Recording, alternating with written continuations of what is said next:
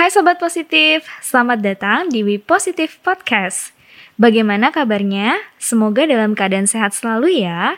Mungkin saat ini Sobat Positif sedang mendengarkan podcast ini dari rumah, atau dari tempat kerja, atau bahkan sedang dalam perjalanan menuju suatu tempat. Namun, di mana pun Sobat Positif berada, tetap ikuti acara ini sampai akhir. Nah, Sobat Positif, kira-kira hari ini kita akan membahas topik apa ya? Mari kita ikuti We Positive Podcast hari ini. Selamat mendengarkan.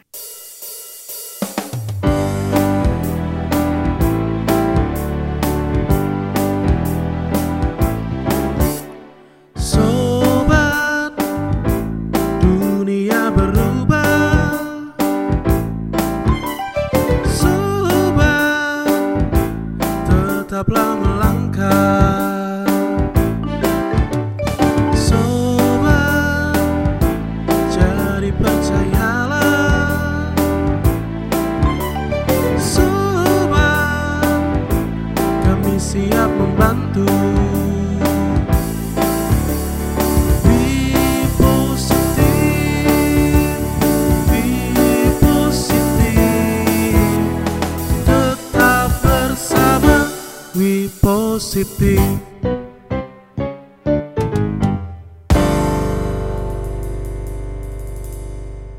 Halo Sobat Positif, kembali lagi di We Positive Podcast. Kali ini di hadapan saya sudah ada narasumber kita. Saya sapa dulu. Halo Mr. Aris. Halo Miss Liz. Apa kabar Mister? Baik Miss Liz. Baik ya. Ya. Terima kasih ya Mister sudah meluangkan waktu untuk kita berbincang-bincang di episode kali ini. Oke, sama-sama Miss Liz. Biar lebih kenal Mister, eh, Mister Aris bisa memperkenalkan diri secara singkat nih kepada Sobat Positif.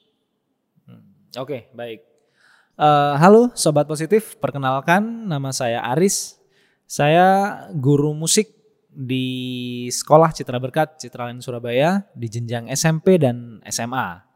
Oke, jadi Ya. Mr. Aris ini guru art seperti itu ya. Jadi Ya, sudah kelihatan kita mau musik ya. membahas tentang musik sobat positif. Oke. Ya, eh, pasti setiap kita dalam satu hari pernah ya mendengarkan musik baik musik pop, jazz dan lain sebagainya. Saya sendiri paling suka mendengarkan musik pop Mister saat Hmm. bekerja atau melakukan aktivitas Oke. lainnya karena mendengarkan musik menurut saya bisa membangkitkan semangat saya dalam bekerja. Oh, nah, ngomong-ngomong. Mister, biasanya suka dengar musik apa Mister Aris? Kalau saya suka dengerin musik, semuanya saya suka.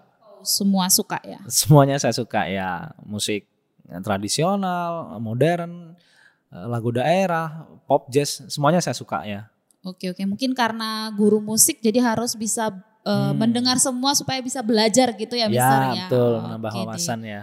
Oke, berbicara tentang musik, Mister, kita kan kebanyakan hanya mendengarkan saja. Contohnya seperti saya ya, saya Ya. hanya menikmati saja. Nah, semisal Mister Ya, ada sobat positif yang ingin belajar bermain musik. Hal-hal dasar apa yang perlu mereka ketahui, Mister, untuk belajar musik itu sendiri?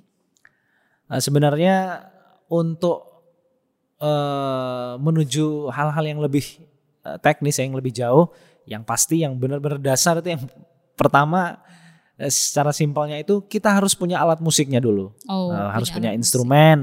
Kemudian kita punya niat dan komitmen, tekad yang bulat untuk belajar musik. Oke. Itu. Jadi tiga itu hal ya, Hmm. ada alat musik, punya Ya. niat dan komitmen. Percuma Ya, ada betul. alat musik tapi tidak dilatih terus-menerus, tidak Ya, ada hasilnya ada juga hasilnya ya. juga betul. Nah, dari situ Mister, ada nggak sih Mister cara belajar? Misal udah kan ada alat musik nih, cara belajar atau metode dalam bermain eh, belajar musik itu sendiri apa Mister? Metode atau cara belajar ya. Iya. Jadi gini, eh, sebenarnya eh, secara sederhananya ini ya, metode belajar musik itu ada dua. Mm-mm. Yang pertama secara formal, Oke, yang kedua non formal. Ya, saya jelaskan dulu sedikit yang secara formal. Ya kita tahu semua artinya pendidikan musik secara formal pendidikan yang didapatkan di sekolah-sekolah. Sekolah musik, kursus musik yang tentunya eh, materi yang digunakan di situ atau modul-modul bahan ajar yang digunakan semuanya terstruktur, eh, step-stepnya jelas dan eh, semuanya berurutan.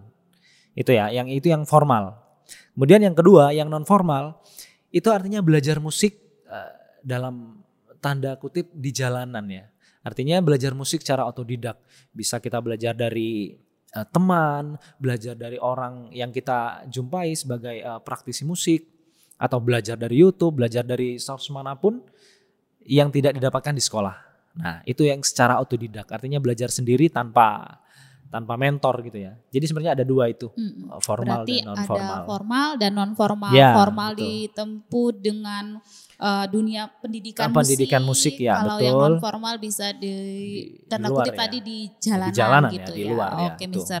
Nah, dari dua metode atau cara belajar belajar musik itu ada nggak sih, Mister, kelebihan, kelemahan dari dua eh, metode tersebut? Oke Miss Liz, kita bahas kelebihan dan kelemahan dari yang pertama dulu, dari yang musik eh, yang pendidikan formal dulu ya. Iya. Ketika kita belajar musik secara formal, itu kelebihannya adalah materinya lebih terstruktur. Artinya eh, tahapan-tahapannya itu dari yang mudah, terus tengah-tengah sampai yang tersulit itu jelas. Oke, Kalau jadi yang- nggak yang- langsung ke yang susah gitu ya, Ah, ah, Mister ya. betul, itu lebih eh, bertahap gitu ya. Itu yang, yang di musik klasik disebut etude itu, etude 1, etude 2, etude 3 gitu ya. Eh, Baca not baloknya seperti itu, dari yang mudah sampai yang tersulit itu level-levelnya jelas. Kemudian kita juga belajar teori musik, belajar eh, harmoni, macam-macam itu ya. Itu kelebihannya. Termasuk kita juga membaca not balok, itu yang pasti ya di musik klasik. Nah, sedangkan kelemahannya, eh, kelemahannya di ketika kita hanya belajar eh, musik klasik, itu lama-lama eh, sense of music kita, artinya kreativitas kita, soul musik kita, itu akan menurun. Kenapa? Karena kita hanya selalu berpatokan Patokan. kepada not balok itu, kepada partitur itu. Hmm. Jadi ketika partitur itu nggak ada, artinya ditarik, kita akan bermain musik itu kebingungan gitu loh. Iya, iya. Karena karena eh, partiturnya sudah nggak ada dan kita nggak bisa untuk mengekspresikan apa yang ada dalam hati kita. Ekspresi musikal itu eh, kesulitan. Itu Oke. kelemahannya. Oke, oke. Ya, kemudian yang non formal ya, ya, yang kedua, yang kedua ya. Jadi kalau yang kedua sama punya plus minus juga. Kelebihan yang kedua itu yang yang non formal itu yang yang belajar musik secara eh, explore ya, improvisasi. Kelebihannya kita lebih bermain musik dengan menggunakan hati. Itu ya. Kita dapat menikmati apa yang kita mainkan, apa yang kita ekspresikan melalui bunyi itu. Ya memang karena kita tidak eh, terpatok kepada sebuah partitur yang ditulis komposer klasik. Jadi kita bebas memainkan apa pun, improvisasi. Jadi benar-benar bebas gitu mengekspresikan diri. Berarti Nah, lebih kreatif gitu lebih ya. kreatif bisa disebut seperti itu. Mm-mm. Nah, tapi memiliki kelemahan Mm-mm. yaitu uh, fingeringnya atau bagaimana kita, teori musiknya kita Step lemah di situ. kurang dapat Iya, gitu kurang ya. dapat, tidak terstruktur dengan dengan jelas gitu ya tahapan-tahapannya. Itu kelemahannya itu. Kalau Oke, yang, yang jadi dari dua itu ada kelemahan dan kelebihannya ya, betul. Mister ya. Nah, eh, dari situ Mister, menurut Mister sendiri nih, metode belajar yang cocok ini kan kita ada dari unit KBTK sampai SMA ya. Kalau Hmm, untuk anak-anak sendiri itu cocok yang metode mana ya Mister ya? kalau yang anak-anak yang pasti harus belajar klasik dulu. Klasik nah, itu dulu. ya. klasik dulu karena itu adalah dasar agar kita eh, agar kita kuat ya, dasar kita kuat. Baru setelah itu kita juga Tahap harus selanjutnya. eh, kita harus juga mempelajari ini yang improvisasi tadi, Hmm. eh, yang yang yang kreativitas tadi, kita mengkreasikan musik eh, secara bebas gitu ya. Jadi setelah kita belajar klasik dasarnya, kita juga belajar eh, pop jazz lah istilahnya ya. Iya. Belajar musik yang bebas itu ya. Itu kalau untuk anak-anak seperti itu. Berarti lebih kayak yang simple-simple dulu dasar-dasar gitu ya. ya dasar-dasar klasik. dulu ya. benar. Kalau untuk dewasa, Mister, perlu diajarkan yang eh, dasar-dasar atau mereka langsung ada level tertentu gitu untuk untuk belajar musik ini, Mister? Kalau dewasa kita lihat dulu eh, dia untuk apa dulu belajar musiknya gitu. Oh, Atau untuk pendidikan eh, musik atau Mhm. untuk eh, industri secara praktis Mm-mm. atau hanya untuk kepuasan ini kepuasan dirinya sendiri gitu. Mungkin ada rencana nanti terjun ke dunia musik gitu misal Oh. apa yang perlu Kalau dipersiapkan itu atau metode ya. mana yang cocok itu? profesional ya kalau itu ya berarti ya. Jadi ya tergantung kembali lagi ke ini.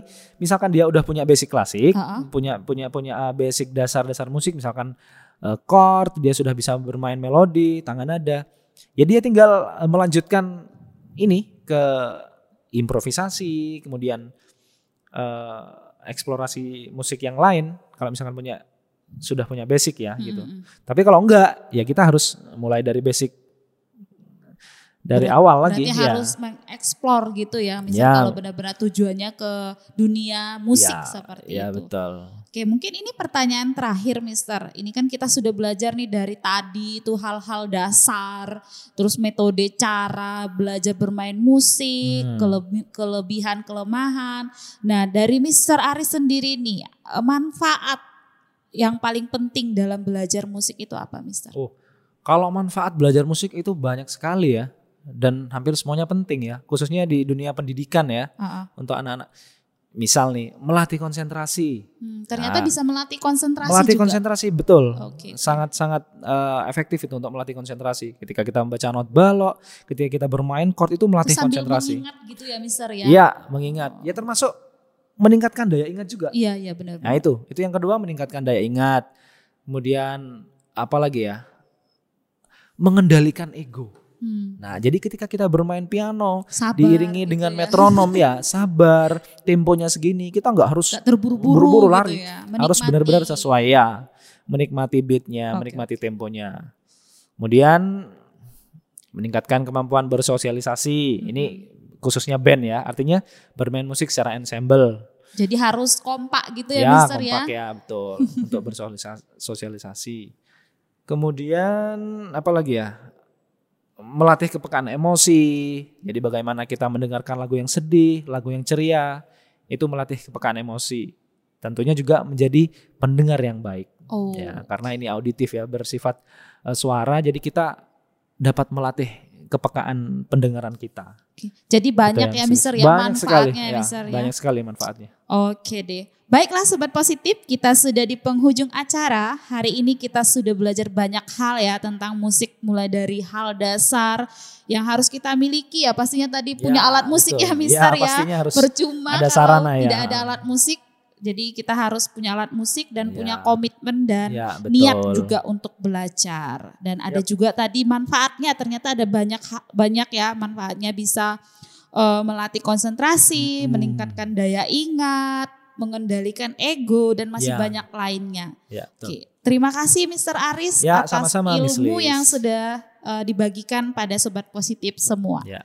Oke Sobat Positif, kita sudah mendengarkan We Positive Podcast hari ini. Semoga para Sobat Positif mendapatkan pengetahuan yang baru dan semakin membangun hal-hal positif dalam diri kita masing-masing. Jangan lupa follow dan share We Positive Podcast ke teman-teman Sobat Positif semua ya, karena nantinya akan ada informasi penting dan giveaway yang menarik. Stay healthy, stay positive, and be happy. Penerimaan siswa baru Sekolah Citra Kasih Sekolah Citra Berkat telah dibuka. Ayo segera daftarkan putra-putri Bapak Ibu ke Sekolah Citra Kasih Sekolah Citra Berkat yang ada di kota Bapak Ibu sekalian. Untuk info lebih lanjut mengenai link website Sekolah Citra Kasih dan Sekolah Citra Berkat, dapat dilihat pada We Positive Podcast description di bawah ini. Salam Citrapreneurs. Sobat, jadi percayalah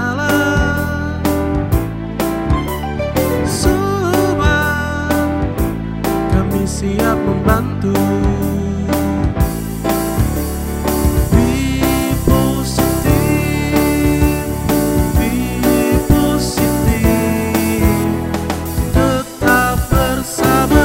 We Positif